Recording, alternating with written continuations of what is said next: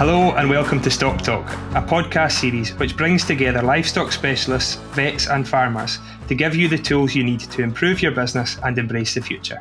Stock Talk is presented by myself, Robert Ramsey, and produced by Kirsten Blackwood as part of the Farm Advisory Service in association with the Scottish Government. Hello and welcome to this episode of Stock Talk. Today we're focusing on a pretty contentious subject, a real challenge for many of us across the industry, and that's uh, the subject of livestock worrying. Uh, something that really is a most farmers' worst nightmare is dogs, particularly in, in amongst a sheep flocks, but also does affect cattle and other species as well. But certainly the the risk or the threat, the worry of dog attacks is is pretty constant and, and a, a real worry. And I think for, for me, it's knowing what to do in the event of a dog attack. And for that, we're really lucky today to have, I suppose we've got a bit of a celebrity on today as well, that we have a uh, Cammy Wilson from the Sheep Game, who I'm sure most of you all know.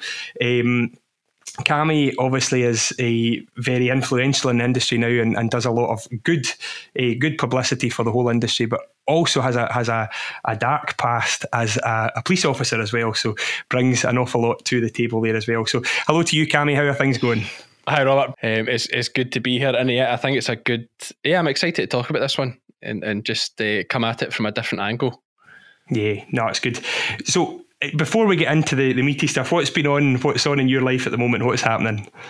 Well, just back in from a day's shearing there. We are getting near the end of August now, so hopefully we're, we're nearly finished shearing lambs. I think maybe you've got some I'm supposed to have done as I'm well. You're coming to mind soon anyway. Yes, I hopefully at the end of this week uh, we might get them pinged off. We'll, we'll discuss that after the podcast. But yeah, no, shearing and quite excitingly, the breeding sales are kicking off as well, which, you know, I just I suppose I love the social side of it and just I don't know. There's something just quite enjoyable about seeing sheep at their absolute best getting sold through the ring. I feel enjoy going to these sales. Yeah, that's it's nice, and you see those uh, Mule lambs and gimmers going through here this week or, or last week, and you know it, there's not much of a better sight. To be fair, you know it's a real um, example of what the industry's all about, isn't it? Oh yeah, and uh, yeah, we can do Mule ewe lambs. We can do them down in Ayrshire, that's for sure. Um, there's some some big strong lambs through there, and usually, well, last year I think that was about the dearest sale in the country for ewe lambs. But aye, I mean, I mean sheep in general's in quite a good spot when the rest of farming, you know, I, I, and actually you're quite good at this too because I listen to these podcasts. You do say it. You're, you're not afraid to say that farming is pretty good to now you know, you can make a ton, and sheep especially for me, I don't know about any other aspects of farming, and as you know, I don't know anything about cows or arable side of things or dairy. But I know sheep's in quite a good spot now, so there is still a good buzz about the markets, despite the impending doom, if you like, that seems to be all the chat with regards to cost of living crisis and recession and whatnot. Yeah, and there are it's horrendous what what is on the horizon for our consumers. You know, what's the general public have got um, it's pretty scary winter looking at it. But as as you say, Cammy, farming, you know, it's maybe it, it might not feel great sometimes, but we really are in a pretty privileged position. You know, we've we have land, we have stock, we have options, um, and that's for me that's the message. And and at the moment, as you say, that the industry's rumbling along fairly well. There are sectors doing better than others. Certainly, sheep, sheep and dairy are probably the two um, that would be the kind of highlights. But the ah, yeah, the industry's fine. The, the, I think the easiest, the best place to go to find somebody who who would argue against that is to ask a farmer at a market. you know, uh, you don't have to go far to find somebody that tells you that we're doomed, but the same person has been saying we're doomed for the last 40 years. So um, I yeah. think we're going to be okay. Yeah. No, um, well, I don't, yeah, you never know what's going to happen in the future. And it is a worry you know, lamb has lamb is probably now one of these kind of luxury products. Well, I think I think you know it's fairly uh, fair to say at, at the price of it as well. It's probably quite a luxury product, and as things do get a bit tighter in households, is it going to affect our lamb? I don't know. We probably export enough of it, and there's probably is a strong enough market there just now. Added to the fact that there seems to be less of it less of it being produced and more people want, you know, the population grows and the number of farmers declines and I, I think that the thing I'm hearing loud and clear now is the, the climate story is really getting in gear, and there's a lot of parts of the world and a lot of parts of Britain where lamb production you know, grass growth is nothing like the option it used to be. You know, the, the climate is affecting what we do, and in our part of the world, in, in southwest Scotland, and, and in most of Scotland, the climate's actually becoming, or certainly in, in recent years, the weather has been more on more on our side than ever. Oh, like I joke about this all summer, but Ayrshire is going to be like the last haven of farming. If the way this global warming's going, we I could see us being like the the Santa Monica, the California of the world, of the celebs wanting just to come here just to see what a blade of grass looks like. Um, but no, I, I'm definitely not going to be moaning this winter about wet winters. Um, after seeing how bad some people have had it this summer, like down south. I mean, I mean, even still now coming towards September there's people on my Instagram feed still out with bales of hay every day because and and I saw them one posting this morning. Still no rain forecast into next week. Mm-hmm. It, like it's getting pretty desperate in terms of getting some cover back for winter grazing. You know, it needs to start happening now, or, or there's going to be nothing there for the winter either. Yeah. Yeah. So I, I am also aware. We I'm sure we could talk about the a general agriculture all day, all night, and probably all, all of tomorrow as well. But we should, for people who've tuned in who to to listen to stories about dogs, we should really get on to that. So I think Cammy, you and I are probably both in a pretty similar position. My my farm, we've got a bit of a honey pot. We've got a you know a significant or a hill that a lot of people come and walk up. Um, so we've got a lot of traffic. We've got a lot of, a lot of uh, walkers through us all the time. And then your farm, do you want to maybe explain your situation, uh, certainly in and around Kilmarnock? Yeah, so no, you're bang on there. Actually, yours is every bit as troublesome. Um, in fact, you'll probably see more footfall than myself. But where I am, or rather, it's a farm that I rent uh, ground from. Is directly next to a golf course. Um, so there's a public go- uh, yeah, publicly owned community golf course, 18 holes, hmm. right that borders the farm. And alongside that, there's a, a wood that's also part of the farm, but there's lots of walking trails in it. And it's a fantastic wood. It's really nice, great place to walk your dog and, and exercise. And, you know, people use it all the time. But the issue with that is you're just so close to civilization. You know, there's people, the golf course is a great place to walk the dog, especially as a part of it is used as a a foot golf. There, there used to be an old nine hole course on it. So it was a nine hole and an 18 hole course. They now use a nine hole for the foot golf. So that's kind of rougher stuff. So, you know, loads of people walk dogs on there, and that directly borders fields that I use for my sheep. And the same with the woods, they all border where I keep my sheep um, different times of the year. And, and that comes with it the problems that, you know, people get into the golf course nice open space. They're away now from the busy roads and whatnot. Dog off the lead, let it run about. It, eh, they can quite easily come over into the field, as we've had issue with. And same in the woods, you know, get into the woods. We're away from the roads now. Let a dog off the lead to have a wee run about. Oh, there's a sheep through there. Quite easy over, or, you know, the fences aren't. Um, they'll never get stop a dog that wants to get through. There's always a wee gap. So, yeah, quite easy into the field and off they go. And then usually running close behind them is a hysterical dog owner in an absolute panic, um, as is often the case. So that's that's kind of my setup. It's an interesting one because you know just when you raise that about the historical dog owner, it's a you know livestock worrying is a crime and, and rightly so. It's a you know it's a massive impact on on property and animal welfare, but most of the time, the vast majority of the time, the perpetrator, the, the criminal, is a really innocent, apologetic, really sorry, really um, emotional person. You know, this wasn't meant to happen. Yeah, absolutely. And you know, I've been, I've started changing my tack on the whole thing, which is why we're we're now speaking about this today. And, and as you know, you saw the video I did talking more about pushing towards educating the farmer about what to do rather than try to educate the public because take a maybe it's a, a, pessimistic way to look at it or a, a, realistic way to look at it but most people whose dogs attack sheep are adamant that their dog wouldn't do it because if they thought they would they wouldn't have them off the lead near sheep. So someone who's adamant that their dog you know you can call it ignorance and it is to a degree of course it is but they're adamant their dog wouldn't do that. So when they hear a message saying don't have your dog. Your dog will chase sheep. You know, don't have your dog off the lead in the countryside. It will chase sheep or livestock. They think no, my dog, it wouldn't do that. It always comes back when I call it. It's so well behaved.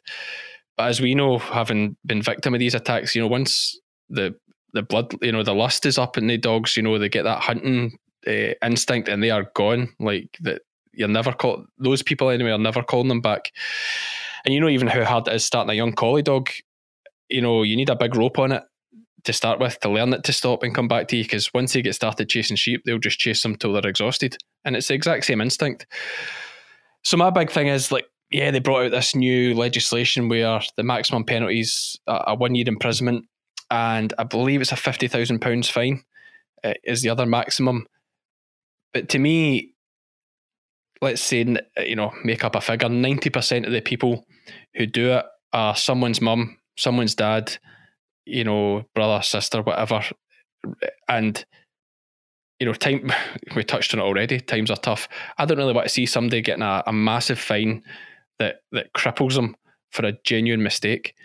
You know, in the one year imprisonment thing like that, I can't see unless it's someone who's specifically out hunt, hunting sheep with their dogs.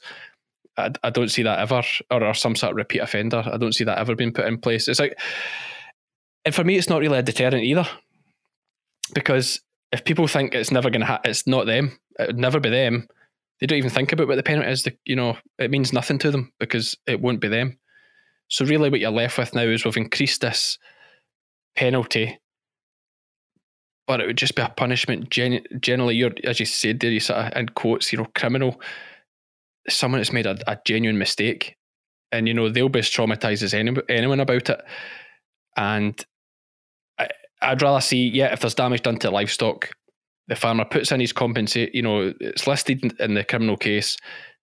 I lost ten thousand pounds of livestock here. If you know, if it's a bad go, you lost ten thousand pounds of livestock here. Right, that's the fee you repay that 10,000. And I would like to see, and, and this sometimes happens when I worked in the police, we had a few instances of vandalism. I always remember a great one actually was a, a young boys, a wee tangent here, but it, it, applies to the same kind of thing. Couple of young boys from uh, one of the universities in Glasgow, smart young lads, steaming drunk, come home, and there was a Skoda garage, and they just ran over the top of the cars uh, on their way back to their accommodation. 18 year old boys, and we got them, and because we could follow them the cameras back into their block, and we got them identified via the school, no bother. But the damage had came to something like 30 grand because because they dented every bo- every roof they jumped on. So we pull these boys up and then floods of tears straight away. Ken, just daft boys, first time out in the big city, you know, they'd moved from wherever. They were actually studying to be doctors as well. Um, and floods of tears and we said to him, like, listen, you're getting charged with this, but we spoke to the garage owner. If the damage is fixed, we'll pass that on to the procurator fiscal. And what happened was one of them had a wealthy father. He phoned up the next day and paid for the damage there and then. But that's not for us to decide that that's the end of it. We still have to report it. But we just put the report into the procurator fiscal saying this was the crime was committed. These are the boys that did it. Here's the evidence. But they've paid for it. It was a, a, a it was a stupid thing they've done they've paid for it. So use that as it's not quite exculpatory evidence, but it's it's um, you know additional circumstances that you, you put to the court, and no court in its right mind is going to say at a time when things are stretched as it is. You know, I'll be waiting two years to deal with the, the dog thing that we'll get on to talking about, but no court's going to look at that and say, no, I still want to prosecute these young lads. You know, so that was just scored out, no further proceedings done. And I wouldn't mind seeing something like that done, and I'm sure it maybe has done in the past. I, I don't know of any examples, but I would love to see that as an option for a dog worrying thing.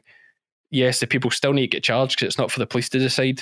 Um, you know, if a crime's been committed, we need to report it regardless of these other circumstances. But if we say at the court, right, there's five thousand pounds of damage there, the farmer has come to us and said this person has paid for the damages and wants no further proceedings, write it off at that.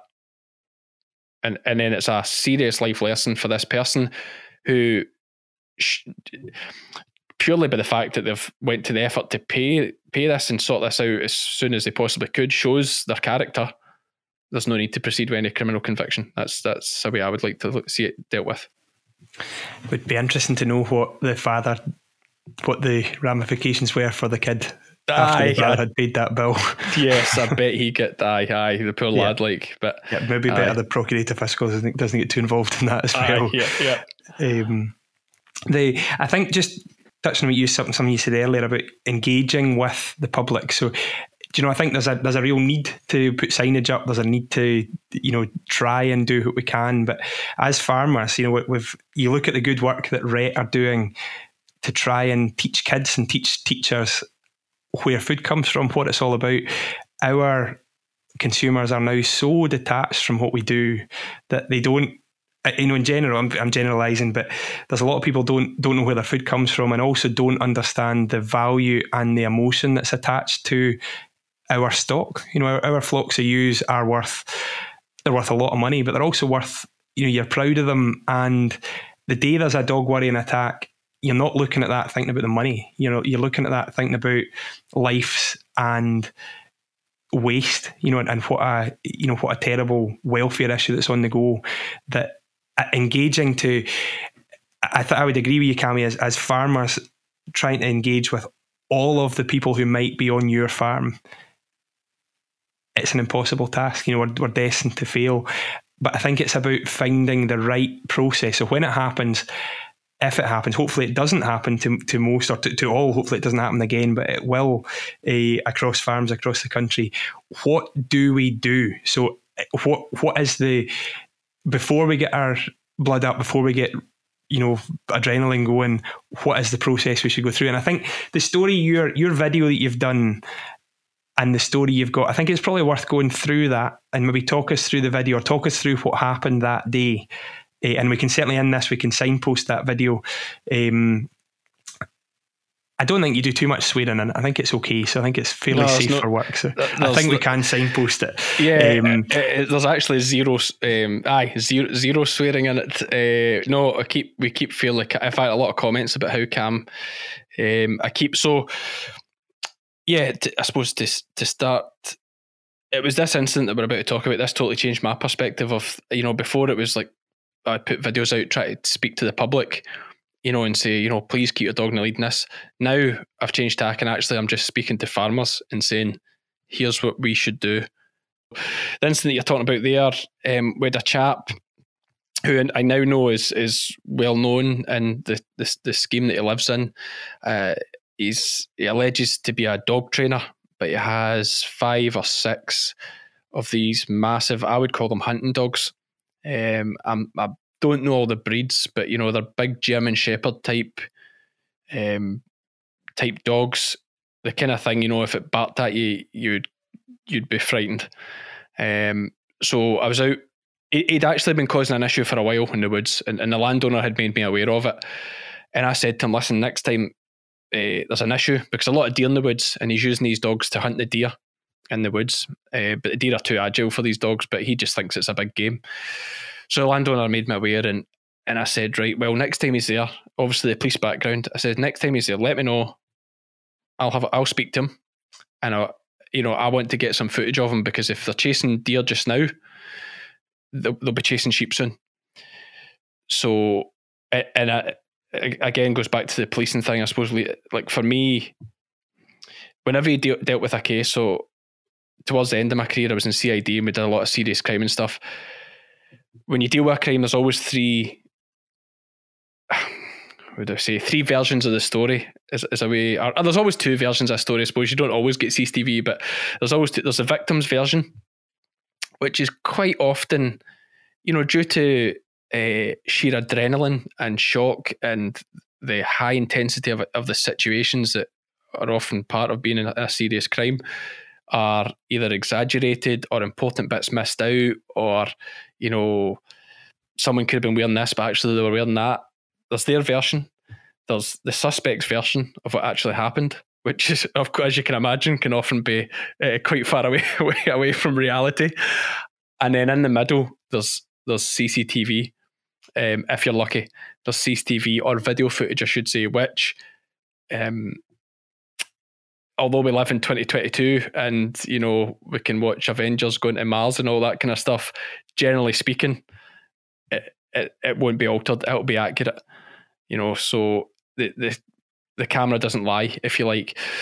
So part of my thing with dealing with this guy, I wanted to go and see him and, and get this video footage and have a recording and get as many of his dogs as I could in film. So it's like a message I'm now pushing to, to the farmers. And that day I got a phone call, this guy's in the woods, right? No worries.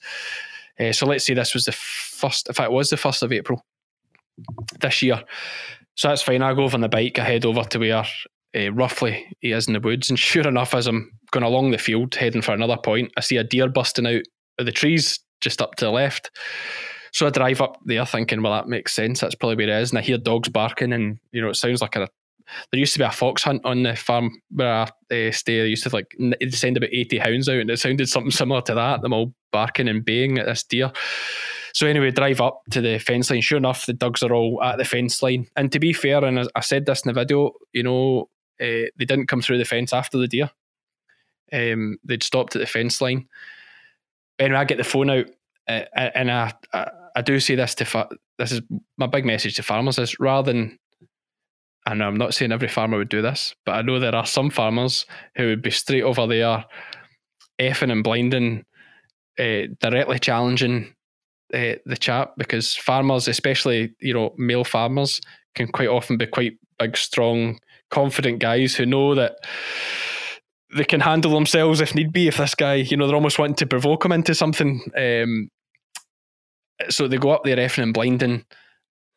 It just becomes a big shouting match, and mm-hmm. there's no crime being committed. The guy goes away, and all you're left with is, you know, you're you might feel a wee bit better, or it's nice to get the blood flowing. It's quite a good, you know, that wee rush you get from the adrenaline. But nothing, nothing's gained out of it at all. If anything, you've maybe, I'm not saying this is the way to think, but you know, you don't know this person, you don't know his associates, you don't know what they're capable of, and if you're on a farm and they're on your farm, they know where you stay. You know, they know where your sheds are and all this, and you know uh, let's make it an easier life. But one thing that scares these tough guys is a camera in their face. Like it's amazing the reaction to people when you put a camera in their face. You know, all of us they totally change their change their change their tune and uh, react differently. So I just approached the chap. I brought the camera out of the phone. It wasn't hiding it in any way, right in his face, just holding it. And for anyone that's seen the video footage, I remain I remain calm and I merely explained to him that I'm evidence gathering. Uh, my exact word, more or less uh, verbatim, is I was evidence gathering because at some point, one of these dogs here, and he had about six or seven, and I got them all in the footage. One of these dogs here will attack my sheep, and with luck, I'll get a hold of the dog, and then I'll be able to look back at this footage and say, that dog belongs to that man there, and here's good footage of his face, his voice, uh, and where you know this interaction. So I did that. He said all the key phrases. I mean, it was a perfect video. Perfect video. He said all the key things. He said, right to roam. I've got a right to roam. He said, these dogs wouldn't chase sheep. These dogs are all trained dogs. Um, and as I said, I, have since found out it alleges to be a dog trainer, but these dogs are all trained. I've got control of these dogs. All those key things uh, that, that, you hear all the time whenever you speak to, and farmers will be able to relate to that totally whenever they've approached people either on their land or certainly very close. So that interaction finished, not a crossword from me. I got my video footage. I was quite happy. I hoped that that would be enough to put them off. And in a lot of cases, it would. You know, any person that now knows somebody's got video footage of them would maybe think, right, let's go somewhere, you know, let's go for an easier target, somewhere where we don't get any hassle or nobody approaches us. But that that wasn't the case. And I'm sure it was either the first or second of May. It was almost almost bang on a month later. I got a phone call from my mum who stays on the farm. There's a, a dog chasing the sheep. And I think my first thought is this guy, but we've had it happen so many times before, it could have been any dog. So I go tearing, I, I wasn't too far away, 10, 15 minutes away. I go tearing over there. I phone the police straight away. It's the first thing I do. So before doing anything, phone the police because, as we know, the police, it takes time to get the police. That's a 999 call, straight on to 999. It's an ongoing crime. Uh, I phone 999, head straight there. I tell them what's happening, ongoing dog attack at, at this location. And then I head straight there Uh, by the time I get there, one of the neighbours, there's a, a sort of wee row of houses, one of the neighbours had been out and managed to get hold of the dog. And as soon as I saw the dog, I knew it was that guy's dog. As soon as I saw it, it, it just the, the, it was one of the ones that was running wild. And actually, had a bark at Meg, my sheepdog, at the time in that video. So I quickly pulls up my phone, and as I said before, perfect evidence gathering. A review back to this video that I'd taken. Bang! There's the dog there. So I now have the I have the dog in my hands we've thankfully we've got two witnesses, my mother and this chap in the village. But regardless, we've got hold of the dog. Is evidence enough the fact you have hold of the dog? And I can say that dog belongs to this chap here. Here's me warning him this will be happening. And with luck, while I'm uh, then making a video, a new, a fresh video of this dog, I say luck, but uh, I see sheep running in another field further away. And I think, oh, there's another dog out. And as I look over, here's this guy walking across the field with another dog off the lead, just sauntering through the field, obviously looking for his dog that I now have. Now, he can't see me from where I was at this point. So I think, right, jump in the pickup. Now, my blood is up at this point. I, I mean, I'm not going to pretend I wasn't absolutely steaming mad. I was absolutely, like, I was shaking with the, with the adrenaline of it all.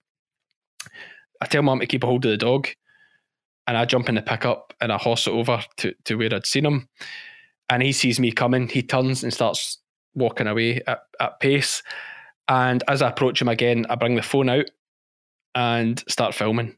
And now this video hasn't been seen because it has now been used in a, a hopefully it becomes a court case, but certainly a, a, he's been charged.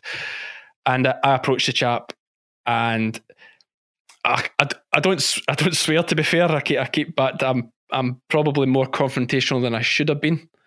Um, you know, I can sit here and say, you know, don't get angry and do this, but I was absolutely steaming mad um, about the whole thing because some of my ewes were heavy and lamb. Like it was in the field with my late lambers, so like at this point it's May, so you can imagine how heavy and lamb they were. It's the last, I think there was about six or seven left to lamb in the field.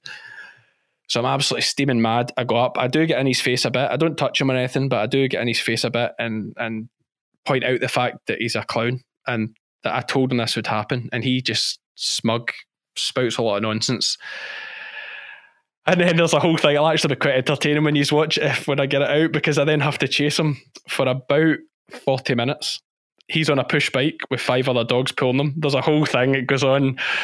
Camera ran out of battery. I was like, my legs are about to collapse because, you know, I wasn't very, I'm not as fit as I used to be.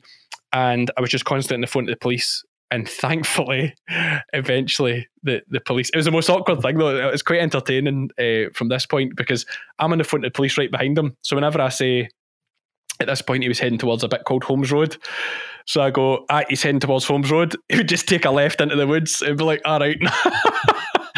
the lap where is he now? It's like, well, I can't really tell you because if I say where he's going, he'll go somewhere else. So we literally did laps of the woods for ages because he knew the police wouldn't come in and eventually I think he was starting to get tired. And I never laid hands on him. Um, you know, I never laid hands on him. Just you know, I probably could have because he was trying to flee from a crime scene. I probably could have, but I just think that's a last resort, especially when he's got five dogs with him.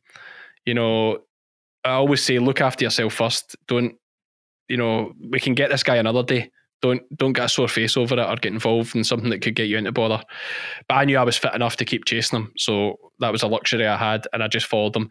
To eventually, the police came, and then we had all this video footage, and and it made this to me, it's a perfect case. Um, and one great thing about dog attacks is if you get the dog, and it and folk go mental about the fact, and I don't like it either, but the people get the dog back, so this guy gets his dog back. At the end of it, but that in itself is a great bit of evidence because to get that dog back he has to say, Yes, that's my dog. You know, the police don't just go, mate, here's a dog. They go and say, Is this your dog? And he has to say, Yes, that's my dog. Well, that's, that is, like, you'll hardly get a better piece of evidence. Because he could say, Oh, that's no my, you know, he could say, he could say, and say, Oh, that's not my dog. Right, that's fine. He doesn't get a dog back. So that's a kind of win for you. And then you've got other evidence. But if he says, Oh, yeah, that is my dog, I want it back. perfect, perfect evidence. Yeah. It's like, and also, you know, it, it must be one of the only bits of evidence that's actually really pleased to see the person arrive. You know, tail wagging, definitely that. You know, my, my, dog responds more to me than anyone else. Yeah, yeah, um, exactly, yeah, exactly. So um, from that, I mean, I just hope it, it's good to hear it's going through a process. I know it's a it's a long process, but hopefully you can get that guy. Certainly, I've seen the first video, and it, it's certainly somebody that's absolutely in the wrong, and and it would be nice to see some form of prosecution or something happening to to to deal with that or to, or to try and deal with that. But I think from what you're saying there, Cammy, there's there's a few points. So first of all, nine nine nine is okay. So if the if you've got a dog worrying attack on the go, eh, or a, a dog attack on the go, it's an absolutely legitimate nine nine nine. There's there's no other option for it, and that's that's where we need to go.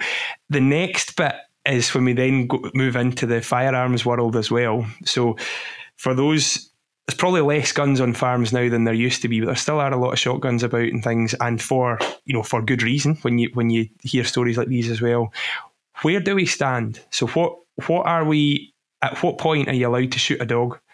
And oh, absolutely. First, for me, the first protocol is phone the police and then shoot the dog.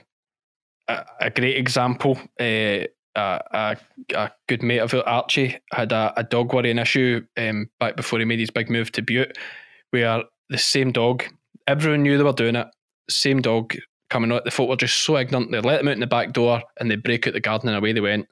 And the police took the dogs back to them. Same thing happened again. So for me, absolutely, you make that call to the to the police, and if you have a like at that time, I contacted someone who who had a gun, gun license, but they weren't available. I don't have a gun license or a gun, and I have absolutely no interest in, in getting one. Um, but if you have a gun, yet your first thing, well, obviously phone the police, uh, but then yeah, shoot the dog. For a lot, in a lot of cases, it's the only way to stop the dog. You know, like if you try and you'll never run over a dog with a quad bike. Like you might do enough to scare it, but you're more likely to kill yourself trying to get a dog with a quad bike, if you can get in and get close enough to take a shot, then shoot the dog. The important bit is the, as you say, it's where, where does the truth lie? And I think that having good evidence and having reported it before you've done it is really, you know, it's it's, it's vital is to have that. I shot this dog because it was doing this. Yeah, first thing's phone the police. Next thing is even though you're trying to stop the dog, I would still be taking my phone out and getting some footage of the dog, even if it's as you're racing over the field towards it, I would I would get a, even a few seconds footage of what the dog's doing. And you know, even if you can film yourself shooting the dog, keeps you clear as well because it wouldn't be the first time some member of the public's watched a dog being shot and then saying he threatened me with that gun or he pointed that gun at me or you know he shot he shot the dog you know they'll run over to the dog after it's been shot. He shot the dog whilst it was standing next to me. I had a hold of the dog. And then you're also like that's we're talking about shooting you know using the gun. You have to be so careful with what you're doing. You know when your blood's up you know never be waving the gun about at anyone. Do not be shooting at a dog. If it's if, if the owners trying to get a hold of that dog then shooting the dog is not an option. Like unless it's unless it's you know 200 meters away you know, you know shooting that dog is not an option. You have to see through the rage and think just common sense. You know yes you might lose some sheep here but that doesn't justify shooting anywhere near a human being. So and and i would you know call me um, devil's advocate. You know if i was a police officer and i attended something and someone had taken a shot at a dog well, it was near a person, I would, I would, I wouldn't have an issue charging them with reckless discharge or, or whatever the appropriate uh, charge is for that, because that's just it's madness. It's it's it's far it's too reckless. It's far too reckless. The gun thing is just you have to keep yourself so right, or you, you'll end up in bother.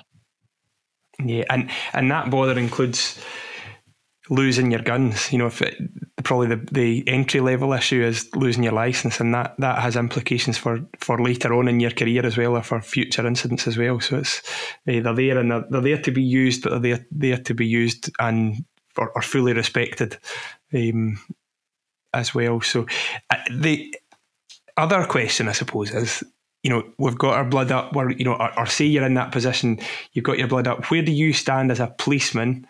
So, what if you give somebody a kicking? What if somebody goes? We've had a dog incident. We've had a proper fallout. The dog's the dog is in the wrong, but the farmer has a expressed his disgust for using his fists. Where, where does he stand then? That's an assault. Yep, I'd have no like being upset about something doesn't like. I, you know, I was twelve years in the police. Like, I'd have no issues with charging. You know, be it a farmer or not, I still th- I would say that's wrong. You know, yeah, the person's in the and a lot of time the person we go back to it like yes, the person's in the wrong, but they didn't mean, you know, it's been a total, a lot of the time it's a total accident. They're as hysterical as anyone. And you can over, I find it hard. I don't actually know how many situations there's been where the farmer has done that because it's hard to give, it's hard to, even when you're angry, it's hard to then get into violence when the person is not showing violence back. Now it's a different thing. Let's let's play a ridiculous scenario, not a ridiculous scenario, a very a very likely scenario, and one that actually does happen is you you shoot the dog, then quite quite often, the farmer is met with aggression from the dog owner. Um, not always. Sometimes you know people understand or whatever or some folk are like i'm not going to run at that guy he's just shot my dog he's holding a gun. But some some people uh, might approach with aggression. The first thing i'd be saying is get that gun unloaded. Get the gun away out get it in the vehicle. You know don't be standing arguing and potentially getting into a fight with someone whilst you're holding a loaded gun. You know uh, that's that's the first piece of advice. And secondly like I don't. Always say, don't be throwing the first punch. You know, if if somebody comes at you, then absolutely defend yourself. You know, and I think that goes without saying. I don't think that many farmers would stand and take otherwise. Um, but if somebody comes at me with aggression, the first thing I'm doing is pulling that phone out. It's amazing how that can slow them down. Like you have a like if you're coming at someone intent on harm and bang, there's a phone filming you acting like an idiot it totally changes your your mindset. And sometimes that could be enough just to diffuse the whole situation, or certainly not diffuse the whole situation, but take violence out of the equation. Um, so that that would be my advice in that situation. And certainly, just I think to reiterate what you said, I mean, my my experience of this has been exactly the quite often families out walking a dog or a young couple or there's not the, the mo- most common story isn't the bad guy with the, the you know the the guy your guy with a pack of wolves is a pretty rare yeah. rare issue. The, the certainly the issue we've had and we, we are fortunate we get a lot of people but they've all got to go to a bit of effort to get to us. If to walk a couple of miles or they've to you know they've they're not just going out out the back door to go a bit of walk. So we've got probably got a different group of people a different demographic but still have that accidental dog incident from time to time. And, and certainly what we're seeing, eh, aye, report, gathering evidence, and that, and that could even be evidence just for your own insurance. You know, that could just be for eh, a saying, "Here's what happened. Here's a deal. If if we've got it on on camera, got it recorded, it, it, could be used for whatever purpose is required." And and more often than not, there's not going to be a confrontation or a drama. Um, it's just emotions and um, and shock that this has happened.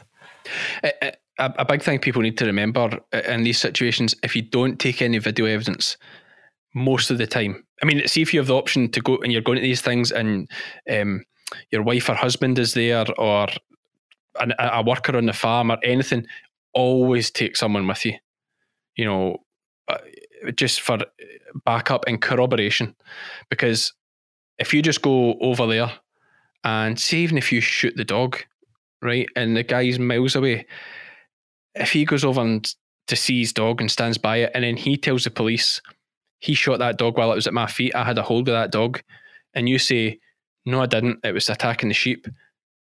What if the, the police turn up? Like I've been to, th- uh, probably not exaggerating by saying thousands, thousands where it's one person via another, and you're just like, well, guys, like I'm, you know, I'm not Jeremy Kyle. I don't know how to work out who's telling the truth here. You know, it, it it's just two versions of events is all you've got. You have no corroborating evidence. You know, in Scots law, we work on uh, like corroboration, like two pieces of two pieces of evidence, or at the very least, circumstantial evidence to back up a, a statement. So in that situation, you have two witnesses. If if we treat them both as witnesses at that point, because they're both alleging crimes, you have two witness statements saying totally different things. Like people give the police a oh the police did nothing and this and that. what are what are the police supposed to do with that? Do you know? Do you know what I mean? I we can use, you know, we there's other things you can do. I suppose you'd knock doors and door door door to door, but usually when you're out in a field, who's who's going to corroborate? It's just the two of you. So if you've not at least taken footage of of the dog uh, attacking the sheep to, to back you up and show there was nobody there. I shot the dog moments later. To me, that would be, you know, I, I put this phone down and shot the dog, uh, which would make perfect sense to me. You know, you've taken a few seconds to to to gather evidence. You've sat your phone down. You've shot the dog. That sounds like a, a plausible timeline to me. This guy saying he shot the dog right next to me. I'm thinking, mm, not many. That's not a very usual outcome or something that would normally happen. So I'm going to lean towards you know, the evidence I have, a video of the dog chasing the sheep, nobody near it, and the farmer's statement. And that's that's another example of, of how that can benefit you. Mm-hmm. Mm-hmm. What so if we look at prevention is better than cure, um, and we know the issue with engaging with the public and and a who you know are we ever speaking to the right people? The one question I wonder is the role of signage. So, see on gates and access points and places that people are going routinely, is it worth and is there a liability issue with putting signs up saying, please keep your dog in the lead or, you know, don't want to shoot your dog, but you might force me to? Or is, do you think, is there, a, is there method? Is there, is there a reason for, or there's always a reason for doing it? Is it, does it work? Or is it, do you think it's wasting time? I, I, try to be an optimist about about most things in life, as you know. But to to me, do you know the best sign to put up to me, and the one that I think works more than any other is cows and young calves in field dangerous to uh, dog walkers. Please be careful. Now, whether there's cows or young calves in that field, I know doesn't matter. But that to me because everybody's seen the news about the walkers being trampled by cows.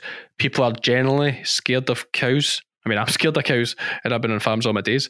But people are generally scared of cows, and, they think of like uh, they go. Their mind thinks Spain, you know, Spanish bullfighting and uh, you know aggression in cattle, which we know is not the case. Nine percent of of cattle, even cows with calves, are generally, you know, you can all, you can never be sure, but generally speaking, they're they're quite good. But just putting that in their head, I think, is more effective than just saying, just being a farmer saying, put your dog in the lead, and they're like, ah, farmer, like my dog's no good at anything, it's well trained. You're now changing that from them thinking about it's not what the dog could do now they're worried about, it's what the cow could do to them which is a totally different dynamic and a totally different mindset for them. So they're no longer thinking they have control and it's as long as they control their dog, they're okay. They're now thinking, who's going to, you know, these cows, they're cows. You don't tell a cow what to do. If it comes and goes for me, I'm screwed. So they might think, do you know what? We could just walk over here rather than going through that field. Aye. Eh, the, the frustrating thing for me that the bit you mentioned it, or that your your friend in the woods with the dogs, he mentioned it was the right to roam, and I'm, it's so frustrating to hear it.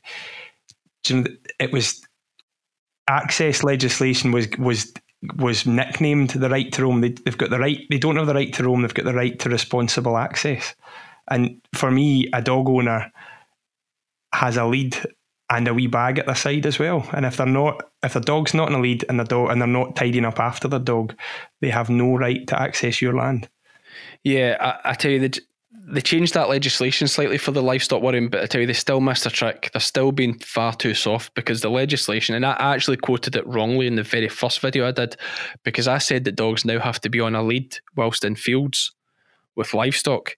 But the actual word in the legislation, which is absolutely ridiculous to me, and something that I really I probably should do more to try and see if they would do anything about it. But is the dog has to be on a lead or under close control.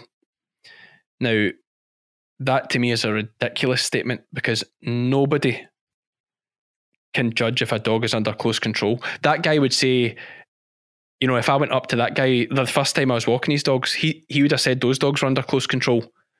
But one month later, obviously they weren't because they're now attacking my sheep. So for me as a police officer, and I've had this argument with some people who who gave me quite a hard time for for because they're like, ah, I feel I should have the right to have my like I couldn't believe they were arguing at the point with me that about that I was putting out a wrong message saying that they should be on a lead because like my dog is trained under close control, blah blah blah. I don't need a lead. It's like, mate, see if you're going through a field with livestock, stick a lead on for two minutes, or just don't go in a. Why are you going in a field with livestock anyway? I, do, no, I, t- I tell you a true thing, Rod. I don't know if you feel this way too. I would feel. I don't know if I, I would feel certainly very very self conscious walking through another farmer's field with sheep or livestock if I had no right, you know, if I didn't, if he didn't know I was going to be there. Yeah. Like to me, I would be like, like this isn't right. You know, like I'm disturbing this guy's sheep or whatever for absolutely no reason other than I have the right to roam. Like I don't know if you would feel that way. Like it's, uh, I would be thinking up stories in my head as to oh, what's my excuse for being in here if I get pulled up. Um, but uh, so it's a different mentality. These these folk have. I think the thing for us though is if you know if I'm walking through your sheep, I'm clearly there for a nosy. You know, I'm just clearly want to see what the bit you don't film on the sheep game really looks like. What the rest yeah, of it, you know. Yeah, aye, you'll never find a lame sheep with me. No. Um, but uh, no, uh, in terms of the right, I'd love to see legislation changed, tweaked again. That the dog has to be on a lead. Then it's black and white. Because see, for me as a police officer, and and I'm biased. Now, now most police officers are overworked far too. They've no time to do anything. That's an absolute fact. They're so understaffed.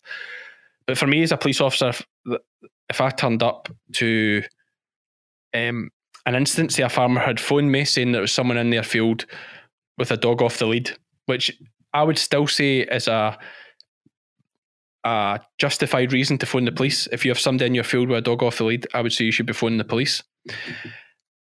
And then I go up to that person and say,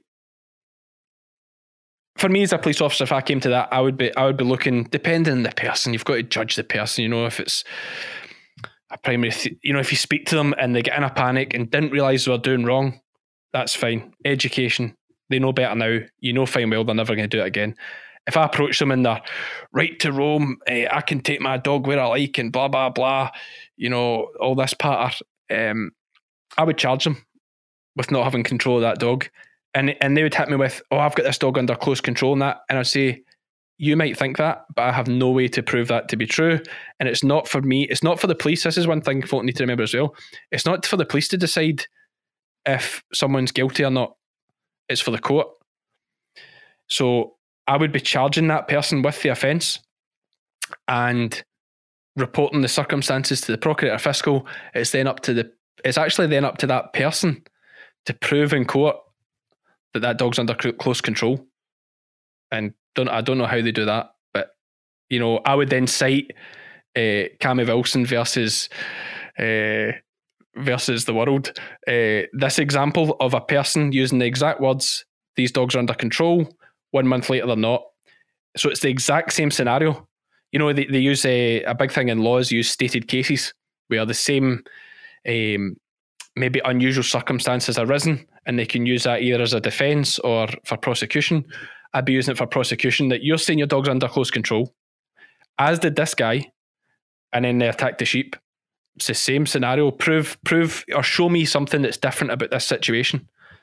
And don't be wrong, if they can, you know, if they could show you this dog's been to, you know, trained with a professional dog handler and you know, its recall's unbelievable and it can do X, Y, and Z. I would say fair enough, that's a fairly good example.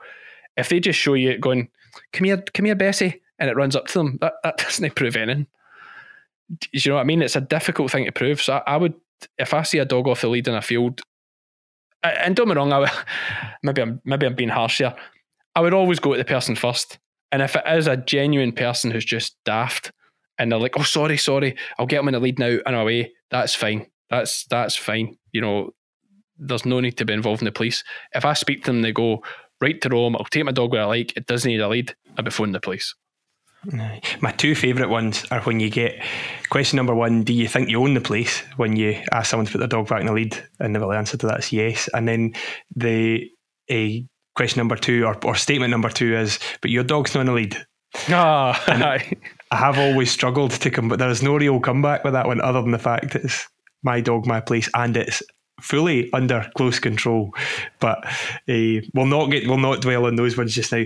I'm conscious of your time, Cammy. I know you'll have plenty other things on this evening. Uh, that's been a really really interesting chat. But probably just to leave us, I think what what are the the key points. So we've covered an awful lot of stuff. We've probably uh, it's not like you or I to be a wee bit long winded. So I mean, you've what, got my blood right up. I actually can feel my heart rate up just talking about this because I get so like it makes me so angry even just thinking about uh, dog attacks. But aye, so let's be being proactive to the farmer who's experiencing a dog attack. What are, what do we do? What's the process? So for me, if it's uh, I tell you a big thing, and maybe I wasn't quite clear enough for this.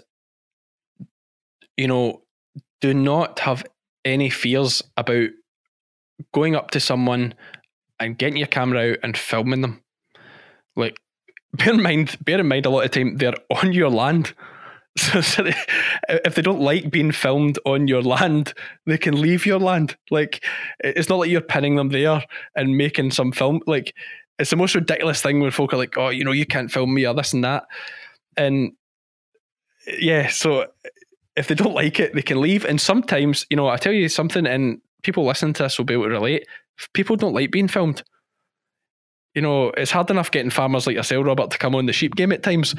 But uh, never mind when, like, all of a sudden you bring the camera out, folks start thinking, oh God, this is going to go on a Facebook forum, or this is going to be a viral video, or he's going to slander me on social media. And they think, oh no, I don't want this, let's go elsewhere.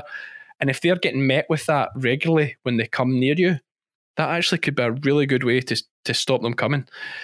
So, yeah, the first thing I'd be saying is do that. One is a deterrent and two as a way of collating evidence because sometimes with dog attacks, or quite often with dog attacks, the owners know where it be seen. So if you can look back, you know, if you see somewhere like Robert does, and you've got twenty of these videos, you can look back and see, right, that was that big uh, Alsatian there. That looks just like that. Same collar, because this dog I got had the exact same collar as well. Ideal. I know it was that person there. Give that to police. They've got something to work on. But yeah, you get the you, you get the footage of them collect evidence where you can, use your your camera as a deterrent where you can. Never be afraid to to get the phone out. You don't even need to. I mean, for me, like farmers are bad at saying, "Don't come here" or "Don't come in," "Don't do this," "Don't do that." Like trying to tell people what to do when actually a lot of the time they do have the right to be there. As annoying as it is, so I would just be kill them with kindness. It's a thing that confuses people you approaching them and filming them, but staying calm, like I did with that guy. If anybody's seen the video, I'm just like, no, like I appreciate your dogs haven't done anything just now, but this is me collating evidence because at some point they will, and that's the way to keep it. Don't be aggressive. You know, be kill them with kindness, confuse them a bit. Just say, listen, I understand you're not breaking any laws just now, but this dog's off the lead, and at some point there's a high likelihood that this dog will attack my sheep, as if in previous instance of this. I'm now collating evidence of owners and their dogs uh, who are on my land, and I'm saving this for the police when it might be required. Some part along those lines, and just stand and film them, and don't be af- don't you know don't be afraid to walk alongside them. Or, you know, keep your distance. You know, you've got to remember they have the right to be there. Don't be getting in their face.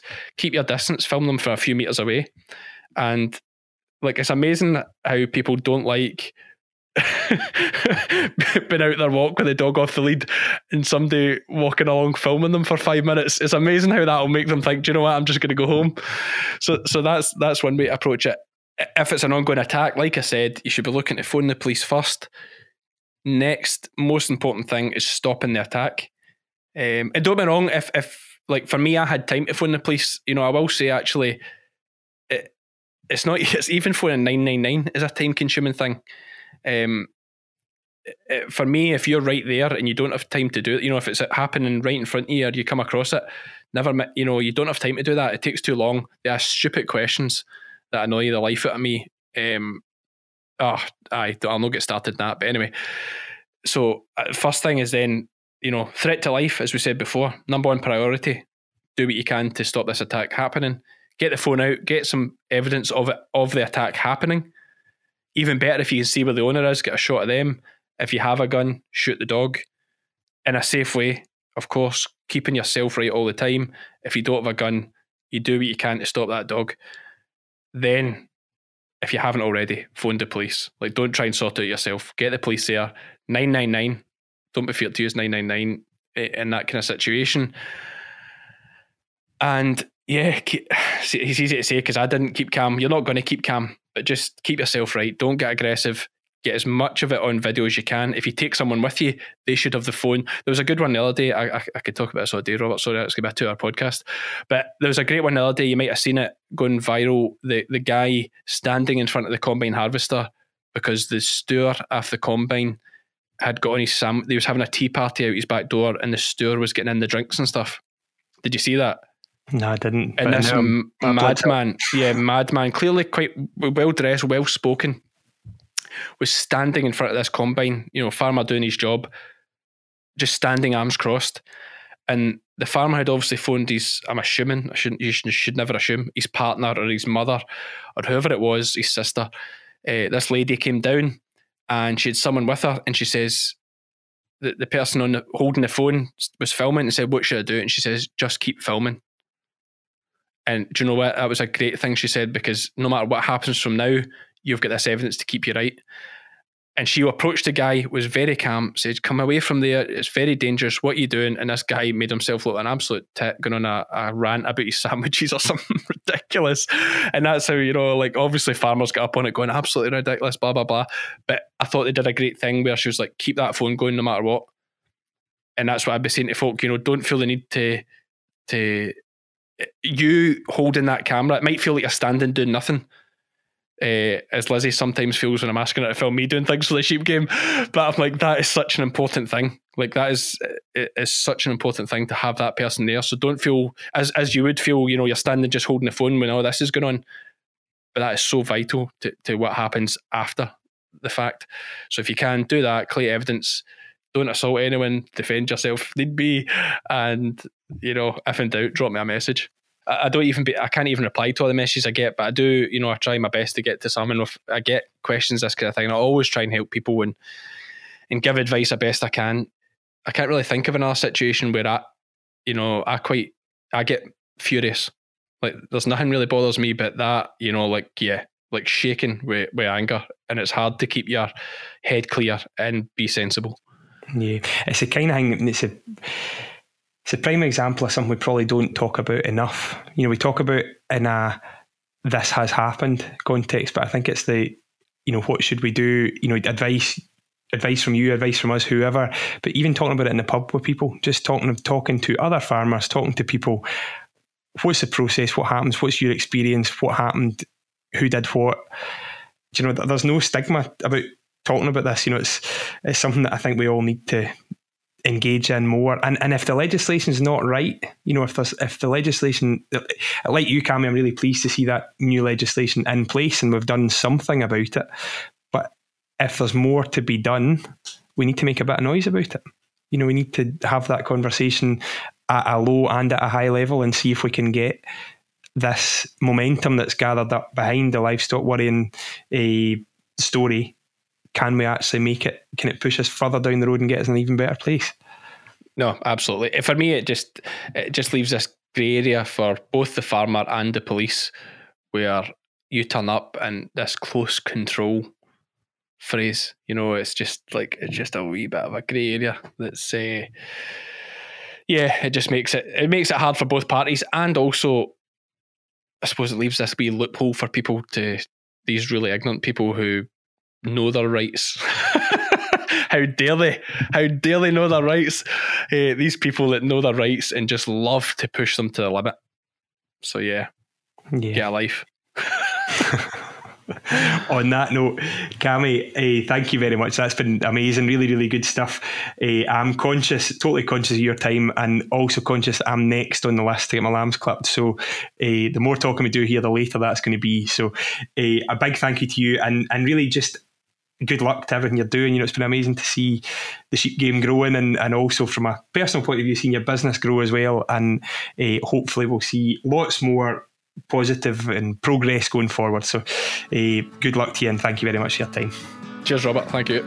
If you enjoyed listening to Stock Talk, you may enjoy some of our other podcasts, such as Crofting Matters, which is a 12 part monthly show that discusses all things crofting in Scotland, including livestock management. You may also enjoy our new podcast, Agriculture, which tells the stories of some interesting and influential people in the agricultural industry. Just search Crofting Matters or Agriculture wherever you get your podcasts from.